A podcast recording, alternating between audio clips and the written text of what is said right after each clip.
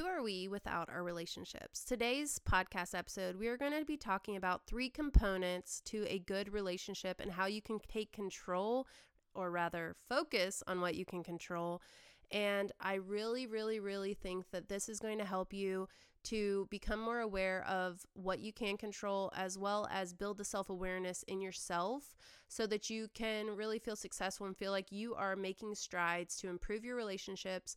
This is actually taken from the book Hold Me Tight by Sue Johnson. Um, she is an EFT um, emotionally focused therapy um, author and therapist, and honestly, probably a lot more titles that I'm leaving out. But go check out her book for the full rundown. But I thought these three components would would honestly work in business. They would work in friendships. They would work in romantic relationships. They also, I think, would work even with your kids. And so I hope that you enjoy this episode. And let's go. All right, welcome back to Control the Chaos Mama podcast. I'm your host, Angel McElhaney. Come find me over on Instagram if we have not connected already. I love to hear what you're taking from the show, and I would love to hear what you are wanting help with when it comes to ADHD and entrepreneurship and motherhood. So let me know what you're needing help with. My handle over there is angel.mcelhaney or Control the Chaos. Mama podcast. All right, today we are talking about three components that are really vital to relationship building, and Sue Johnson calls these R, which will help you to remember it, um, A R E, which goes into like, are you there for me? And so I think people need to know that they can count on you in order to build trust. You will see this in your business as well as your relationships with that are romantic, as well as your kids and your friendships and all the things. It really is the building block of people being vulnerable with you. And so the first component is accessibility. And so accessibility is basically can people reach you? Are you really there? Are you leaning in when they are near, or are you on your phone all the time? Do you have an AirPod in your ear? Something I'm working on. Give me grace. And um, and so it really is being very intentional on being present in that moment. And so, something that's helped me for sure lately is to have a home for my phone. The new update on the Apple phone will actually let you use a focus um, time. It's in in the app or in the settings and stuff, and so you can make a focus time to where you won't get notifications and things, and that should help you a lot. I know that there's other apps that I've done as well like forest. You build or you know grow a little tree and i think it actually helps actual real forest too. Um, but you you grow trees the longer that you don't touch your phone.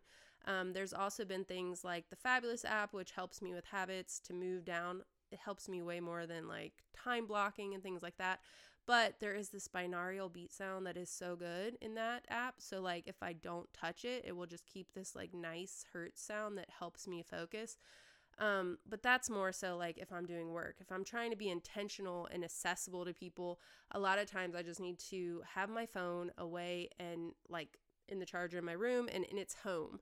And so I, I why don't you go ahead and find make a home for your phone take a picture of it and share it over on social media because i think this is one of the things that has helped me a lot. Even better if it's not right by your bed if it's kind of away because this will make it to where it's harder to get your phone and so you will automatically be way more accessible to the people around you. And so Another thing that could be helpful is I'll turn on music instead of the TV. This is really helpful um, for people to be able to actually connect. And so, are you reachable? Um, and and kind of leaning in. And then step number two is responsiveness. Can I rely on you um, to respond? And obviously, in a close relationship, in a husband wife type of thing, or even in a mother son you know child type thing it's going to be more of like emotional responsiveness. But even in your businesses like do you respond to people? And how long does that take? Um, i know that with my adhd a lot of times i will see a message pop up and i will think to respond or i'll write the message and not send it. And so just trying to be really cognizant over checking in on people and responding to their to their calls for help or to what they need and so um, and part of that is also fully listening to people you know and so that you can respond and not listening to just respond but like to truly hear them and then respond. And so, which is also hard for ADHD because it's like you're hanging on to the words and you're probably going to forget what you're going to say type of thing. And so it's really um, a focus, I feel like, activity that's kind of hard for us sometimes, but just trying to be more intentional um, and responsive to their them trying to build that relationship or maybe with a kid they may want to play a game or something like that and responding and giving them a minute. Or maybe you're about to go live or you're about to do something for work and your kid wants to tell you something they're excited about like take the 10 seconds that it takes to let them just interrupt and, and tell you what they're excited about i actually just saw this really done really well um, by tiffany jenkins on her live her son was super excited that he did all of the his like math facts or something like that and she he came in and she was going live but she I mean, if it, it he matters more than that five seconds of live. Plus, it shows that you're a real person and you are looking at them and you're acknowledging them and you're listening and you're responding to what they say and and then you can continue your stuff. And so, really being um, responding well, I guess. And um, and then the next one is engagement. Do I know that you will value me and stay close, like that you value my words, that you see me? Um, and obviously, this is a special kind of um, attention that you can give your husband, your kids, and all that. But also, even with your business, like, are you responding to the comments that people are leaving you? Um, for sure, have your boundaries, have your office hours. Like, don't be in groups all the time. That kind of takes away from the accessibility from your family um, for the other part. But are you responding? Are you making people feel seen and heard and asking questions? Are you, you know, like, asking an open-ended question is huge for anyone that you want to build a relationship because you're getting to know them more. You are digging deeper into like where they are and giving them a chance for you, them to connect with you.